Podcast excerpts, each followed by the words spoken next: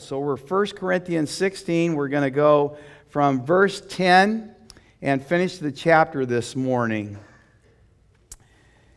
1 Corinthians 16, really, um, we're getting Paul's final instructions to the church at Corinth. And as we know, Paul will write a second letter, but as far as he knew right at this point in time, this was going to be his final instructions to them. And if you think about it, we should ask a question why should we really even care about what Paul's specific instructions to a church that's long since been instinct? Instinct? No, extinct. Why should, why should we care about that? And you know, there are people even in the church today that say, yeah, you know, why should we pay attention to a bunch of ancient letters written to different churches? Believe it or not, in the Christian church today. But we need to pay attention because in every letter that Paul wrote, and this was certainly no exception, there are general principles that remain true for the church of today. And guess what? They're going to remain true for the church as long as the church is still on earth. Until God takes the church out at the time of the rapture, all of these principles are going to remain. So we not only need to pay attention, but we need to pay close attention to what Paul has to say to the Corinthians to see what we are supposed to learn from that. And the overarching principle, and really it has been for the entire book of 1 Corinthians, but for the two part message, is do everything, excuse me, in love. So we're going to start in verse 10 here. Hope you're there and uh, follow with me here. Verse 10, Paul says, Now if Timothy comes, See that he is with you and without cause to be afraid, for he is doing the Lord's work as I also am. So let no one despise him. And if you looked in the NIV, it would say, No one should refuse to accept him. But send him on his way in peace, so that he may come to me, for I expect him with the brethren. Now, why did Paul even have to say this about Timothy? It's kind of interesting. Why would he have to explain this and give this encouragement here? And we need to realize that at this point in time, Timothy was still a pretty young guy. Most scholars believe somewhere in his very early 30s. Now, that may not seem young to some of you, um, but in terms of leadership in the church, that was quite young uh, to be a leader in the church. And not only was Timothy still young, he was a pretty timid guy. Apparently, he lacked confidence, and Paul had to speak to him more than once um, about this. But you know, that lack of confidence might have been justified by the way he was being treated by some people in the church. But Paul wants people to know in no uncertain terms that Timothy is doing the work of the Lord. And he says, even as I am. Now, that's pretty amazing when you think about it to say Timothy's doing the work of the Lord even as I am, because Paul was an apostle. But Timothy is doing that work. And so he should be treated with the respect that's due to a person who is doing the work of the Lord. So this is principle one here. We, we want to ask ourselves a question here Have we ever refused to accept a person because they're young? A person who is doing the work of the Lord, but they may be very young. And have we refused maybe to follow along with the program that they're leading or the teaching that they're giving because we look at them and, and we say, well, they're too young to know anything. And have we ever been disrespectful to a younger teacher, a younger leader in the church? Now, I want to be really clear here because it doesn't mean that we're to listen to any young person who thinks they know it all and starts, you know, teaching in the church. In fact, it's really quite rare that a person would have the responsibility at the age that Timothy did in the church. But we need to understand that Timothy grew up in the faith, and he was recognized by the Apostle Paul himself as one who had been gifted by the laying on of hands. And I believe the gift is teaching, and you'll see that. If you would, turn over a little bit to your right to the book of 1 Timothy. 1 Timothy chapter 4.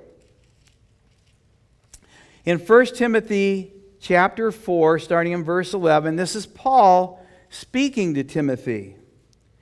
he says to Timothy, prescribe and teach these things in verse 11. Verse 12, let no one look down upon your youthfulness, but rather in speech, conduct, love, faith, and purity, show yourself an example to those who believe.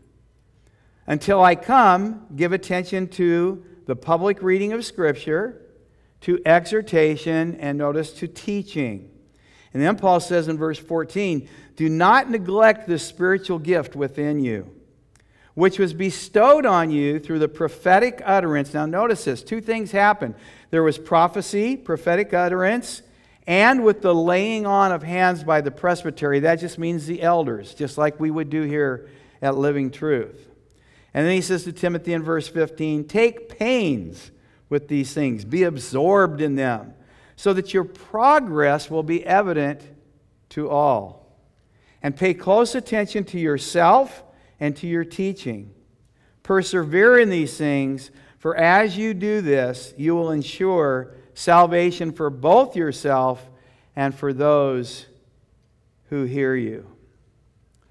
So, when we recognize a young person who's been gifted by God, who is mature in their faith for their age, we should not refuse to accept that person as a leader in the church. And here at Living Truth, we have a few of those young leaders, don't we? And we see God's gifting in them. And we should treat them with the respect that's due to a person who is a leader in the church, no matter what their age is when they have been recognized by the church. So that's the first principle Paul teaches here. Now, next, Paul's going to move on to this guy named Apollos. Verse 12, but concerning Apollos our brother, I encourage him to greatly come to you, I encourage him greatly to come to you with the brethren, and it was not at all his desire to come now, but he will come when he has opportunity. That's kind of interesting. It's like, well, why doesn't he want to come? And we're not really sure why Apollos left uh, Corinth in the first place or why he didn't want to come back at this time. We can't say for certainty, but I think we can make a pretty reasonable assumption as to why that was if we really look at who Apollos was. If you remember all the way back in chapters 1 through 3, remember that Paul had to rebuke the Corinthian church because they were saying, Well, I'm of Paul and I'm of Apollos, and they were following one teacher over another. And in chapter 3, verse 4, he says, For one says, I am of Paul, and the, and the other says, I am of Apollos, are you not carnal? In other words, when you start doing that with teachers, we're really carnal Christians. And he tells them that it's Christ that they're to follow, not one particular teacher or another. Now, he's not saying that we don't follow the pastor of our church. But at that time, there were other teachers who were coming from town to town and so people were picking and choosing, well, I'm of this teacher and I'm of that teacher. But Paul says, no, it's Christ you're to follow. And if you're not just following Christ, you're carnal. And I would say, wow, do we need to hear this message in the church in America today? I will tell you that I'm, I'm really tired and, and actually disgusted at what I consider pastor worship today or celebrity pastor status. And you know, it's kind of easy to get there today because of all the technology. You can be on Facebook, you can be on YouTube, you can be on the television, you can be on the radio. And, and I hear people, you know, do this all the time. And, and they literally worship a pastor and they won't want to listen to anybody else. Every time you might say something that's scriptural, they're like, yes, but, I almost said a name, but I'm not going to, says, to that point where they're only listening to one pastor or one teacher because that's, that's their celebrity, that's the person that they listen to. And I want to say to you never think that one pastor has all the answers. Never follow just one teacher. You need to listen to other teachers. You need to read people who comment on the scripture in more than one way. And that includes Pastor Michael or myself. And I know he would say the same thing. Look, we need to be Bereans. We need to study on our own. We need to listen to more than one person and let the Holy Spirit be our teacher because it's only the Word of God that has all the answers. And the Word of God tells us to follow Jesus, not one teacher or another teacher. Okay, I'm off my soapbox. Back to Apollos. Now, we know that Apollos was a gifted teacher. But you know, here's what's great about him he was humble enough to receive instruction from this married couple, uh, Aquila and Priscilla. He actually humbled himself and listened to the instruction they had because he didn't know everything at the time. He didn't understand the work of the Holy Spirit, and, and they did. And he listened. You can go back to Acts 18 if you want to read about that. So, Apollos, even though he was a gifted teacher, was a humble guy. And I think it's very reasonable to assume that maybe Apollos did not want to come back at the time Paul was there because the last time that happened, there was this disruption and people following one teacher another. And I think it's very, um, very possible that he didn't want to be there the same time Paul was because he, he just deferred to Paul and let Paul be there and do the teaching at the time, and maybe he would come at another time. And then Paul, just as he did earlier, he shows great respect for God's calling on Apollos' life by encouraging him to come back to Corinth. And so we see on both ends of the spectrum here a respect and, and uh, deference to one another. And I, I can't say for sure, but I believe that was probably why Apollos wasn't there at the time. So now we're going to hold off on verses 13 and 14 till a little bit later. So follow along with me again back in verse 15. And Paul says, Now I urge you, brethren, you know the household of Stephanas, that they were the first fruits of Achaia, and that they have devoted themselves for ministry to the saints. That you also be in subjection to such men and to everyone who helps in the work and labors. I rejoice, verse 17, over the coming of Stephanas and Fortunatus and Achaicus because they have supplied what was lacking on your part. For they have refreshed my spirit and yours. Therefore, acknowledge such men. So again, Paul's, you know, doing some personal stuff here, but it has principles and application for us here. And, and I think this one is particularly interesting because you see these men, Stephanas and Fortunatus and Achaicus, they were the first converts in this particular area of Greece. The first fruits, Paul says. And they were baptized even by Paul himself. And remember, Paul didn't make a big deal about baptizing people. But these guys were baptized by him. And they had totally given themselves over to the ministry of the Lord. So Paul says that you should be in subjection. But what's really interesting about this is it appears that Stephanas was most likely the ruler of a household. And guess what? Achaicus and Fortunatus were probably slaves in his household, or they may have been bond slaves that had been freed but then voluntarily decided to stay with their master, Stephanas. And, and we believe that because of their names, they were very common names used for slaves in that particular time. So Paul is actually saying to people in the church at Corinth that Look, I want you to be subject to these guys who are doing this work in the ministry. Now, for a Corinthian, a Greek, and if you know anything about the Greek culture, they were very prideful in their education, their knowledge, um, their status in society. And Paul's telling them, you guys need to subject, subject yourselves to these slaves or former slaves. That wouldn't have been easy for a Corinthian to do, but yet Paul says to do that. And, and I, I just love this because it would be so unnatural for a person in that church to subject themselves to, to one like that. But see, it just shows you that in the church of Christ, things are different. In Galatians, there's two verses. You could turn there real quick if you want to. Galatians uh, chapter 3. In Galatians 3:28, Paul says this There is neither Jew nor Greek, there is neither slave nor free man, there is neither male nor female, for you are all one in Christ Jesus. And then back in verse 26 of Galatians 3, he says this For you are all sons, meaning sons and daughters. You are all sons of God through faith in Christ Jesus. And so, if we follow Paul's teaching for a Corinthian, they would have to go back and look, well, this is what Paul wrote. We're, we're in the same status when we're in Christ. And therefore, if Paul says that we're to be subject to these uh, men, then we need to be subject to these men. That wouldn't happen in normal society, in secular society. But things are different in the church.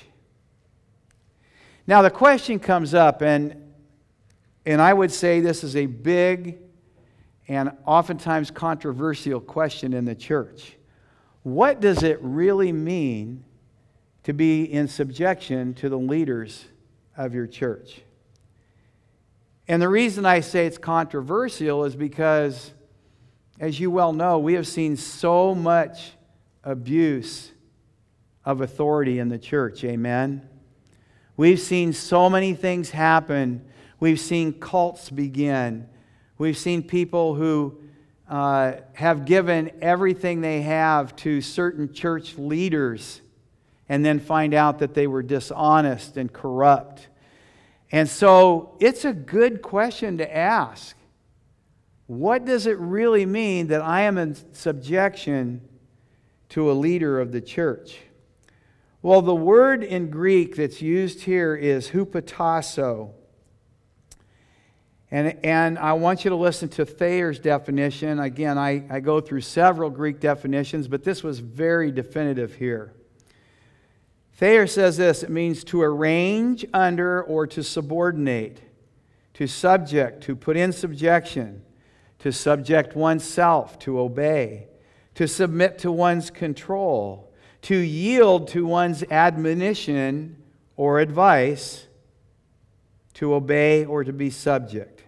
So, all of those things. Now, there are a lot of commentators that when I was studying on this, really kind of made it um, less stringent than the definition of the word.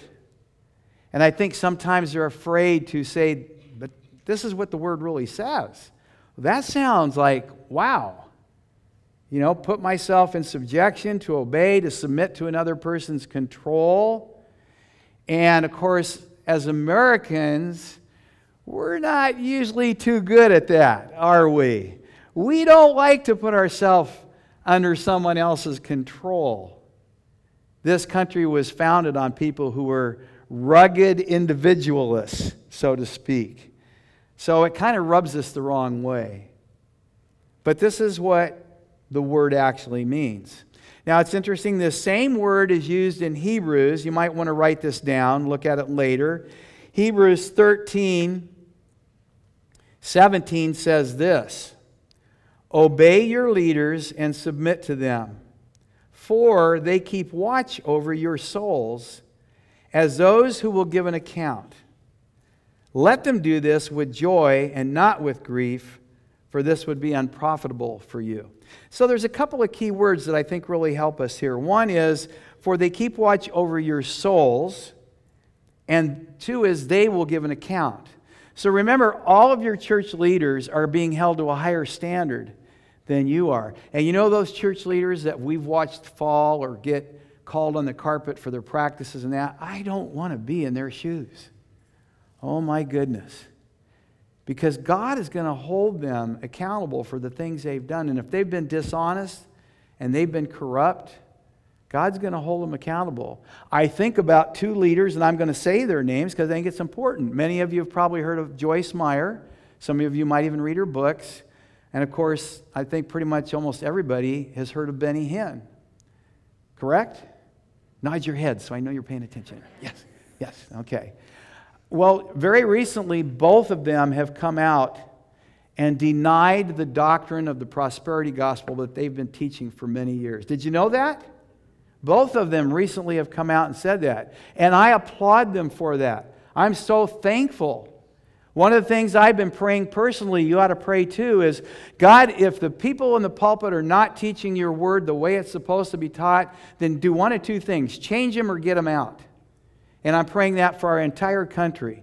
Pull these guys out that aren't teaching the word of God or change them. And then I look at these two people and I'm like, wow, Lord, that's an answer to prayer. Now, I hope that both of them are willing to put their pocketbook where their mouth is and make amends as much as they possibly can for the people they've stolen money from in teaching that gospel. But I'm thankful for that. But they have to give that account before the Lord. Now, of course, there's forgiveness for all of us, right? And if they've truly repented, then praise God, they're forgiven. But that's what your leaders have to face the accountability to God and, and to know that they watch over your souls. So I think we want to keep that in mind. But I think also we need to keep in mind that this has to do with matters of, of faith, of doctrine, and issues within a church. That's where their leadership is. It doesn't mean that they should control every aspect of your life. And in fact, when that happens, what do we normally call that? It's a cult, that's right. When, when the pastor is telling you, look, you know, the Bible says, and they may have good verses to share with you, good practical things about how we're to stay holy and be set apart. But then the pastor tells you, don't go watch this movie. Don't go do this thing over here. Um, no, you can't marry that person. When those kinds of things start happening, when it gets this, to this personal part of your life, uh, the pastor is stepping in where he should be allowing the Holy Spirit to work. Our submission to a leader in the church goes as far as the Bible allows it. And the Bible's pretty clear in several areas of where the pastors or leaders should have uh, authority uh, in the church. Now, I think it's really interesting. This same word, hupotasso in the Greek, um, if you wanted to, real quick, you could uh, flip over to Ephesians 5.21. Now we know Ephesians, well, what, what do we normally think about in Ephesians 5? Come on, some of you have been in my uh, premarital counseling. What do you think about Ephesians 5? What's it for? It's, it's the marriage chapter, right? And it talks about submission in there. But right before it talks about submission and marriage, in verse 21 of chapter 5 of Ephesians, it says that we are to submit ourselves one to another. And it's that word hupotasso. So that's not talking about just with church leadership, it's one to another. So the other aspect of this word that's important for us is, is it's not only being under someone, but it's just giving deference to the other person because of our love one for another. We are to submit one to another.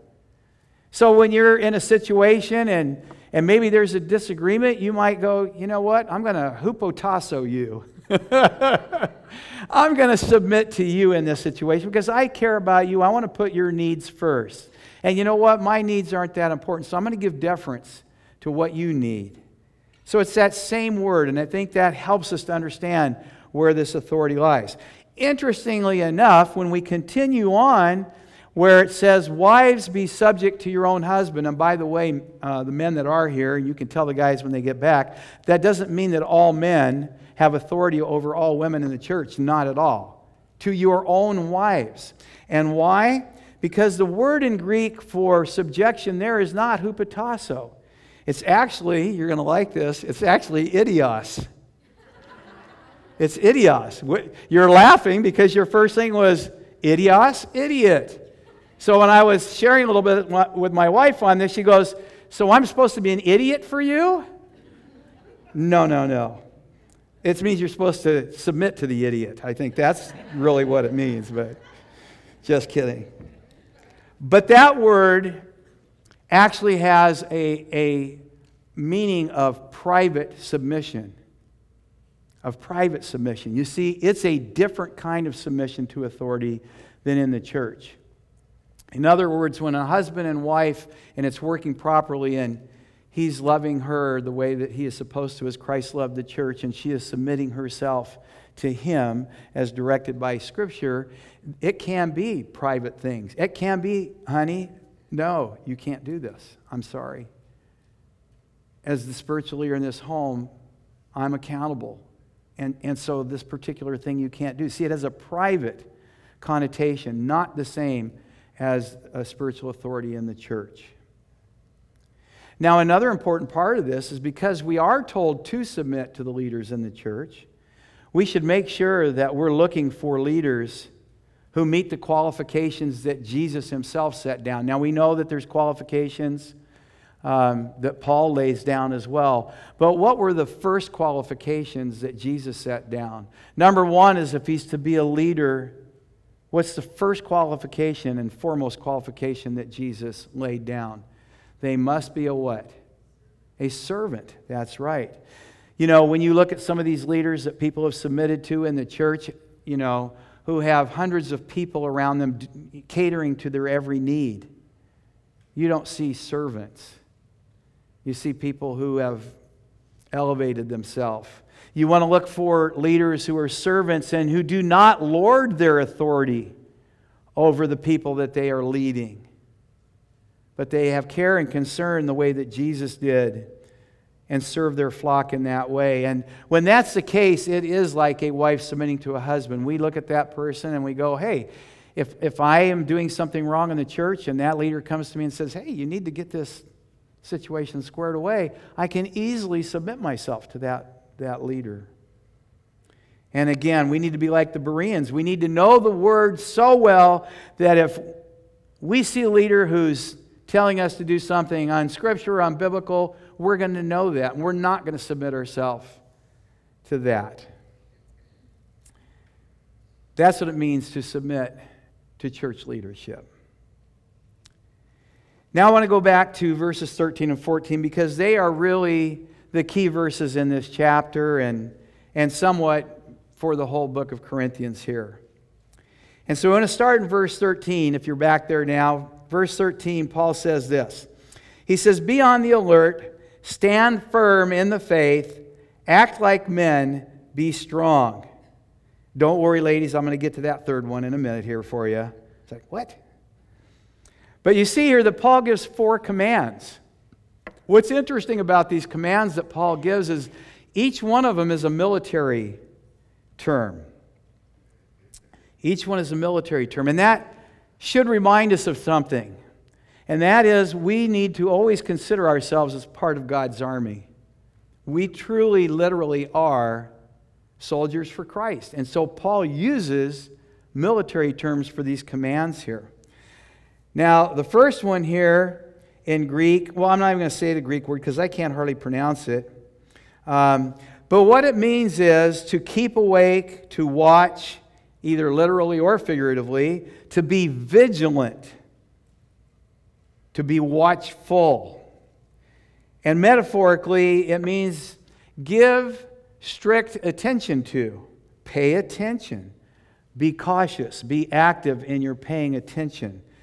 Um, one of the commentators says it this way, and since this is kind of King James English, I'll revise it in a second, but he says this to take heed lest through remission and indolence some destructive calamity suddenly overtake one. what? what he's saying is you really need to pay attention because if you're not, if, if you're not paying attention or you know you're not following what you see, something bad is going to really happen.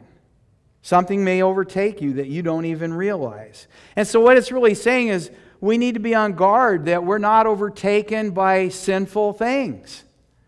And in our society today, how easy is that to do? I mean, my goodness, you can watch 10 minutes of television and be overtaken by sinful things. You can't even watch a commercial these days without going, whoa, where did that come from? I don't watch hardly any, so I don't even see that much. But, you know, if I watch a football game, a commercial comes on, you go, this is as evil as evil gets, right in front of you here. We need to be on guard that we don't get sucked into what that evil is that we see or hear. We need to be aware. We need to be on guard. And we also need to be aware and be on guard of false doctrine. There is so much false doctrine going on in American churches today. It's, it's overwhelming to me. And, and I believe that much of today's church is asleep. They're not awake, they're not paying attention. And they are being overtaken by calamity. What do I mean by that? Well, the Bible's taking a backseat to people's feelings and to the winds of the culture. And when that happens, you're going to be overtaken in sin. The gospel is so watered down in many churches today that, that I guarantee you there are thousands and thousands of people sitting in a church every Sunday that think they're saved, but they're not. They don't even know what the true gospel is because they aren't hearing it in the church they're going to. They don't hear about repentance. Don't hear about having to turn from their sin in order to come to Christ. They may hear Jesus loves you, and amen. Jesus loves you. And He loves you so much that He wants you to turn from your sin and turn your life over to Him. So people are sitting in churches, they're trusting in this Jesus that's been conjured up either in their own mind or in the mind of the person who is standing behind that pulpit not the Jesus of the Bible. In fact, false doctrine has so permeated the church today that true biblical Christianity is looked upon as hateful. It's hate speech, right? If you say what the Bible says, you're now being accused of spouting hate speech. That's how far we've gone. Why? Because the church has been asleep. We haven't been aware. It's gradually crept in more and more. And so that's what we see in a lot of the church in America today. 2 Timothy 4 3. Certainly true today. For the time will come when they will not endure sound doctrine, but according to their own desires, because they have itching ears, they will heap up for themselves teachers. In other words, because they don't want to hear the truth of the gospel, but they want to hear things that make them feel good, they're going to find the teachers that teach that. Lord, help us. We need to wake up. And you know what's really interesting? And I know for a fact that there are people sitting in this church who know exactly what I'm talking about. Those feel good messages, those I probably shouldn't get too technical here, but those 30 minute sermonettes where you walk out of there going, Oh, wasn't that lovely? I feel so much better than when I walked in here this morning. How long do they last? To the parking lot. Yeah, when someone almost runs you over getting out of the parking lot. And all that feel good stuff. And, and I know for a fact here at Living Truth because when I first came to Living Truth, I've told you this before, the, the Lord spoke to me and gave me a message to give to Pastor Michael, which I almost refused to give him because I thought he'd think I was weird. Then he, of course, figured out I was, but it was okay. that many people were leaving those feel good churches because if you remember, when we hit the recession and people were losing their houses and losing their jobs and going through all kinds of troubles, those feel good messages didn't do much for them. And some of you came and left those churches where you were receiving that to get the Word of God, verse by verse, line by line, precept upon precept, because it's that constant feeding of the Word of God that gets you through those tough times, not those feel good messages. And then I think about it and I go, but what, what message could you possibly give that would make you feel better than the true gospel?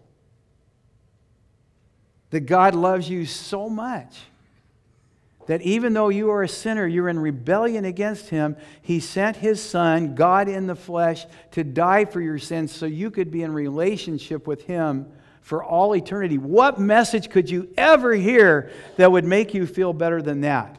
I know for me, there's no message I could hear that makes me feel better. And when I'm in a tough time, I go right back to the fact that Jesus loved me so much. He hung on the cross and died to pay the penalty for my sin. And I can't think of anything worse in life than not having a relationship with Him. If there was anything in this world that would scare me, it would be to not have that relationship where I couldn't go to Him and pour my heart out to Him and remember how much He loves me. No message is better than that. Well, the second command, military command, is steko, um, it's actually pronounced stako, and that's good because the word is stay. It means to be stationary, to persevere, to stand. And what he's saying is that those of us that know the truth of God, we need to stand fast in that truth. And, and that's what I'm telling you this morning, and that's what I'm doing this morning. I'm going to stand fast for the Word of God, not the winds of culture. We must not compromise God's Word, no matter what it costs us. Because the tendency and the temptation for us is because we don't want to turn anybody off, we have a hard time speaking the truth in love to them. But we have to stand fast for the gospel.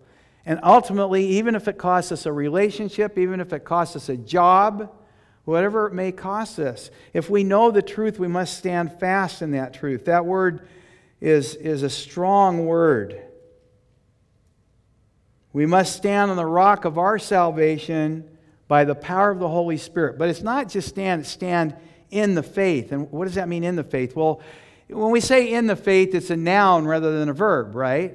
We can have faith, but standing in the faith means standing in the truth of the gospel. In the book of Jude, verse 3, it says, Beloved, while I was making every effort to write you about our common salvation, I felt the necessity to write to you, appealing that you contend earnestly for the faith that was once for all handed down to the saints. There's no new revelation. It's the faith that was handed down once for all, and we're to contend earnestly. Now, David Guzik, a great Bible commentator, commentator, put it into four ways that, that he thinks that God's telling us to stand fast, and I like this a lot. And he gives a scripture for each one. You might want to jot these down and look at them later. But he says Paul warns Christians to stand fast in their liberty. That's Galatians 5:1 and what he was talking about there was because there were people that were trying to take the freedom of the new covenant away from them and put them back into Judaism. And so he says part of standing fast is let's not get into legalism. So let's stand fast in the liberty that God has given us. Number 2 he says we're to stand fast in Christian unity. And you can look at Philippians 1:27. We're to stand fast in Christian unity and that's that's a tough one today. Where does that unity center around? Not everybody's opinions. It centers around the gospel of Jesus Christ. If we're all unified in one thing, and that's to get the true gospel out to the world, there's going to be unity. I, I remember back in the early 70s when the Jesus movement really began. And, you know, it may seem silly, but there were certain things that were done a lot of us had bumper stickers honk if you love Jesus. And young people have no idea about this, but some of the rest of you do. So you'd be driving along and beep, beep. And at first you thought, who is that? And you oh, they're going one way to me. Oh, sorry, yeah, one way, one way. And you know what? We didn't sit and think about, well, do they go to First Baptist instead of Calvary Chapel? You know, no, it was, there was unity. Why? Because the gospel had been I don't even know how to describe it. It had been not preached for so long that we were just excited to find another Christian who was out there going, Jesus loves you, man. Get to know Jesus. Get saved. Turn from your sin. So there was Christian unity all centered around the gospel of Christ. And then uh, David Guzik says, if you look at Philippians 4 1, you see that standing fast in the Lord Himself. In other words, your personal relationship with Him. Don't get away from that. Don't get so caught up in what, you know, in books and all these other things, but in your personal time with the Lord. We need to stand fast in that. Oh, man, that's so true. Don't get away from that personal time with the Lord. In the Lord Himself, we stand fast. And then lastly, he says in 2 Thessalonians 2:15, in the teaching of the apostles which is what we have now. It's the scriptures. Stand fast in the entire Word of God. The entire Word of God. So that was the second one. Thirdly, all right, here we go. Act like men. And you women are going, what, are we supposed to, after dinner, burp a little bit and turn the football game on? I mean, act like men. Well, I thought that was funnier than that, but that's okay. I mean, what, what is Paul saying here? And it's really quite simple. He, he's not really saying just man. What it, the word itself in Greek means a man or husband, but it really means to behave with the wisdom of a grown up rather than a child. It's really talking about maturity. So we're, we're to be mature as Christians, not act like children. Remember, Paul said, when I was a child, I, you know, I acted like a child, but now I'm grown. And that's what we're supposed to do. The fourth one, be strong. Now, this word in Greek um, means it, it, can mean to be strong, or it can be to make strong, or to strengthen, uh, to increase in strength, or grow strong. It has all of those, those meanings. And Scripture is full of this. I'm just going to give you a few, maybe just jot these down and look at them to remind you. But Psalm 27 14, all the way back in the Psalms. Wait for the Lord, be strong, and let your heart take courage. Yes, wait for the Lord. Ephesians 3:16 that he would grant you according to the riches of his glory to be strengthened with power through his spirit in the inner man. And then Ephesians 6:10, again, write these down if you want. Finally, be strong in the Lord and in the strength of his might. And then 2 Timothy 2:1, you therefore, my son, be strong in the grace that is in Christ Jesus. And there are way too many verses on be strong, grow strong, all of these things, way too many verses for us to list here.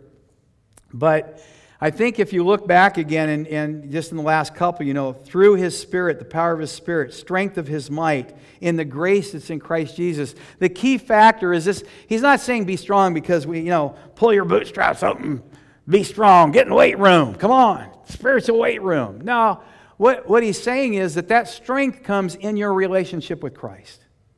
All of your strength comes through your relationship we know that the New Testament teaches. And when we're weak, He is strong.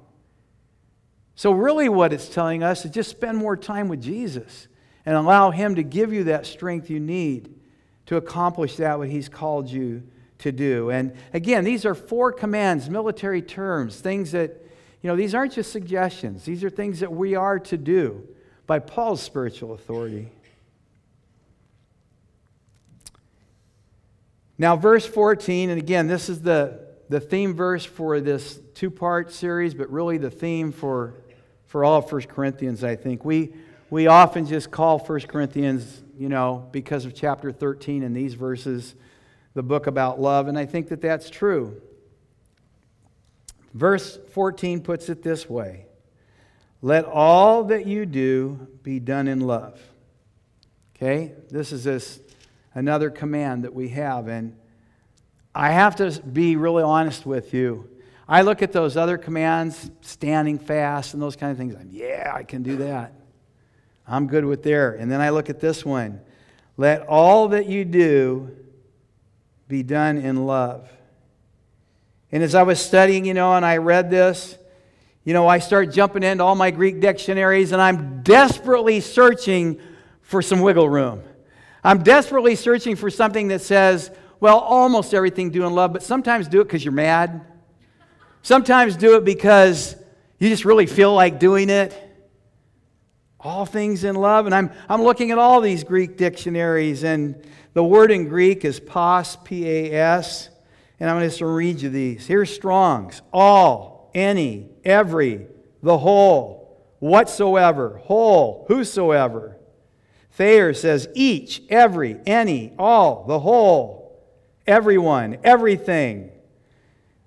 Zodhiates is one of my favorite Greek scholars, says all. That's it.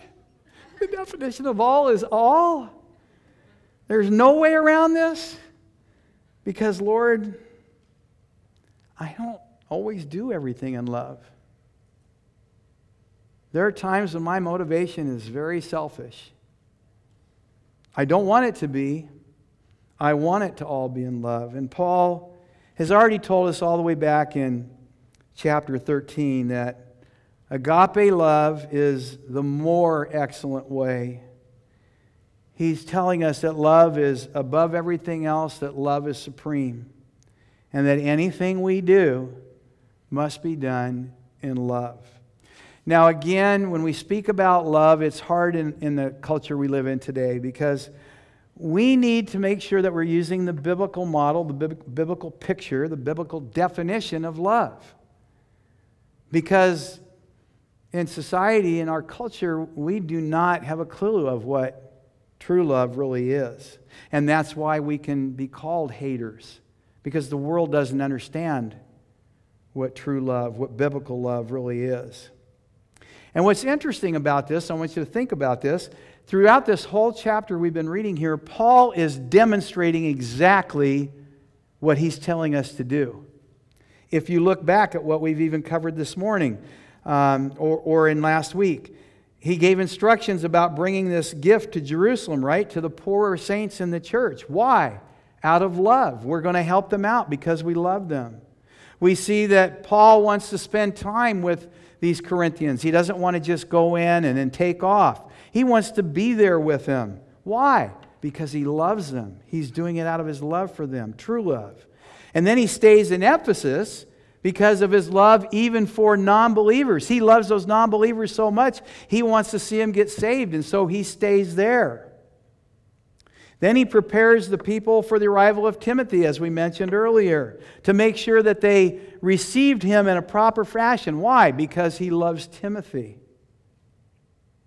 Then he encourages Apollos to go back to Corinth because he loves the people of that church and he knows Apollos is a good teacher. He can really bless them if he comes back to Corinth. And rather than being jealous of the eloquence that Apollos has, and Paul didn't consider himself eloquent, he shows Apollos this respect and, and confidence in his ability to help people by, the, by his teaching. Why? Because he loves Apollos and he loves Corinth and he loves the church there. So, Paul has given us a full and complete example. And I love this about Paul. He never teaches you anything that you don't look at his life and go, well, yeah. When he says, imitate me as I imitate Christ, we can look at him and go, yeah, I would like to be like Paul because he is like Christ. And then in chapter 13, he gives us this word picture of what love is. And I always say agape, and I think you should have that ingrained in your mind because it'll help you distinguish between what the culture says is love and what we know is Christian love. It's agape love, love that doesn't need anything in return, but gives according to the power of God.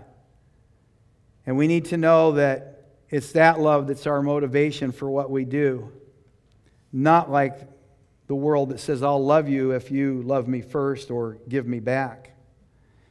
You know, my wife and I were, were talking to some friends of ours from Living Truth who were at our house on Friday night. And Saturday they came up and stayed with us. And I don't even know how we got on the, on the topic here, but it had to do with some movies. And I'm like, you know, these guys aren't 20 years old. They're, they have grown kids. And uh, some of these you're talking about, they, they didn't have any, any clue. But there is a whole generation that grew up. There are two different lines about love that a generation grew up with. And some of you older folks are going to know what I'm talking about. One is, and Brenda already, uh, but love means never having to say you're sorry. And I mean, this caught on from this movie called Love Story because it was a tear jerking movie. And, you know, people actually thought, yeah, that's right. That's that's the dumbest thing I ever heard. Good luck in your marriage if you never say you're sorry. Are you kidding me? But people bought into this. And there was another one that was even worse from a famous song from a group who's probably one of the, the greatest singing groups ever, a group called Crosby, Stills, Nash, and Young. And one of their big hits was Love the One You're With. So if you're not with the one you love, love the one you're with, then you know what their definition of love was. Okay? And people bought into this. This is, yeah. And are we suffering the consequences from that theory today? Yes, we are. So we need to make sure that we have a biblical definition of love. And that's in 1 Corinthians 13, 4 through 7. Listen, those verses should be read and reread as much as any passage in the Bible. Because you need to know those verses to understand in any given situation what is the loving thing to do? What is the loving thing to do? uh, we get that question on the Bible Answer Show all the time. I'm, I'm facing this situation and I want to know what's the loving thing to do. I, one of my children is living with their, you know, boyfriend or girlfriend, whatever it may be. And how, how do I deal with that? Do I let them come to my house? Do I, do I let them sleep together in my house? What's the loving thing to do? Well, we don't want to break off our relationship with them. And so we look at all the things that we see in 1 Corinthians 13, 4 through 7. We go, well, love's patient, love's kind, love believes, it bears all things. But love does not rejoice in evil, but rejoices in the truth. You see, you can't just take one of those aspects of love and say, okay, I'm going to apply this here. No, you need to take all of those verses in their totality and use that to guide you as to what you need to do. Well, Paul's going to conclude this pretty lengthy letter he's written, 16 chapters, and I'm so thankful that you guys have hung in there and uh, through this whole uh, book and learned what you've learned. And he's going to conclude it now. And he does it as Paul always does in a very personal way. And he says in verse 19, the churches of Asia greet you. Uh, Aquila and Prisca, short for Priscilla, greet you heartily in the Lord with the church that is in their house. Just a side note there to realize that most of the churches were in houses at that time, and this couple had a home church. Take that for what it's worth. And then he says, All the brethren greet you. Greet one another with a holy kiss. Now, if you don't know how to do that, I'm sorry, but but Paul Hicks is at the men's retreat, so he can't demonstrate to you this morning. But catch him next week, and he will demonstrate proper technique for a, a holy kiss. In verse 22, if anyone, this is interesting because right in the middle of this wonderful, warm greeting, he says, if anyone does not love the Lord, he's to be accursed. and then he, and it's kind of goodbye. Maranatha. That's a great way to leave a church, isn't it? And I'm not sure why Paul did it that way. Um, but I will say this. Uh, the word there is very interesting because generally when we see that word, we're going to see agape. But in this case, it's not. It's the word philia or phileo, which is brotherly love, familial love. And so, what I think Paul is doing is here, he, in a sense, he wants to weed out people who think they love the Lord. But he uses this term in particular to, to go, look, this love for the Lord that, that you have, if you don't want to be accursed, if you want to make sure you're saved, there is a aspect to this love that's familial, that's intimate, that's so close, it's like, it's like a brother. It's like a family member. And, and he's saying, you know, if, if you don't have that, if you're just talking a good game and don't have that true intimate relationship with Christ, you know, you're not saved. And it goes back to what I was saying earlier about so many people in the churches. And I would love to share that with them. Look, if it's not intimate enough that, that you would do anything for Christ, you got to ask yourself are, are you really there? Did you really give your life to Christ? If you don't see any fruit in your life, if you don't see any change in your life, you need to at least ask that question because really Paul is just doing this because he doesn't want anybody to be fooling themselves. He doesn't want them to be sitting in church week after week thinking they're saved when they're not. And I think that's why he puts this in there. And, and then he says, and we say Maranatha, but it's really Maranatha. And it really means, Oh Lord, come. And you know, we've kind of gotten away from that a little bit. You know, a lot of people are like, yeah, well, I said that in the 70s, and look, here I am still. Well, praise God, He's still got work for you to do. Otherwise, He'd have taken you out, man. So it's good for us to say, Oh Lord, come. And then it's good for us to say, But Lord, as long as you have me here, help me to do what you want me to do. Let me follow the calling that you've given to me. And a big part of that calling is having that intimate love relationship with Him. The last verse he closes with the grace of the Lord Jesus be with you. And notice, isn't this amazing in this, what we call love book? Paul says, My love be with you all in Christ Jesus. And so, again, Paul gives us a personal demonstration of what he's taught us. And again, why do we study these ancient letters? Because these ancient letters are inspired by God Himself to teach us and to bring us principles in our life that God wants us to live by. Remember, not in our own strength, but in the power of His Holy Spirit who gives us strength to follow His commands. So let's pray. Heavenly Father, uh, just thank you that um, you gave Paul all these things to share with us because you knew that they needed them back 2,000 years ago and that we need them today. And that with every line in this word, you teach us more about who you are and help us to come into that intimate relationship with you. And so we're so thankful, Lord, for your word. We're so thankful that here it's so easy to get access to your word. And we should never, Lord, ever take that for granted. And Lord, if there's anyone here this morning that as I was speaking about the true and clear gospel, Lord, that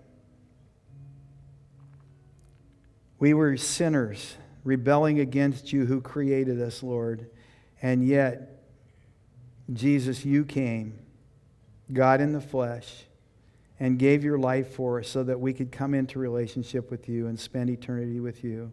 Lord, if there's anyone here this morning that hasn't received you as their Savior, as their Lord, I pray that this morning would be their morning, that you would be speaking to them right now. And, and if that's you this morning, and you realize I'm not saved, I've never turned from my sin and given my life completely over to Jesus, then you can do that right now. It doesn't take days or weeks, it takes one moment of sincerity in your heart, of a desire to follow Jesus, to give your life to Him. And you could just say a prayer this morning, something like this Jesus, I thank you that you came and died to save me from my sin. I believe that you did that, and I want to put my trust in you this morning. I want to give my life over to you. I want to have this intimate relationship with you that I've been hearing about. And I want to place myself under some church leadership that could help me grow in that, Lord. And so I do that right now, Lord. I give my life to you, and I thank you for that in Jesus' name. And if you said that prayer, then God is looking down at you, and we're looking at you as a member of the family. And Lord, for all the rest of these awesome people here at Living Truth that you know how much uh, my wife and I love and are so thankful that you allow us to come back here and to spend time with them. Continue, Lord, to work in their lives and their hearts and and that they may continue to grow in you, Lord. I, I, often say that they'll continue to serve you, Lord, but the truth is, we continue to serve you with joy uh, in our hearts the more we spend time with you, the more intimate we are in our relationship with you, and allow you to do that work in us.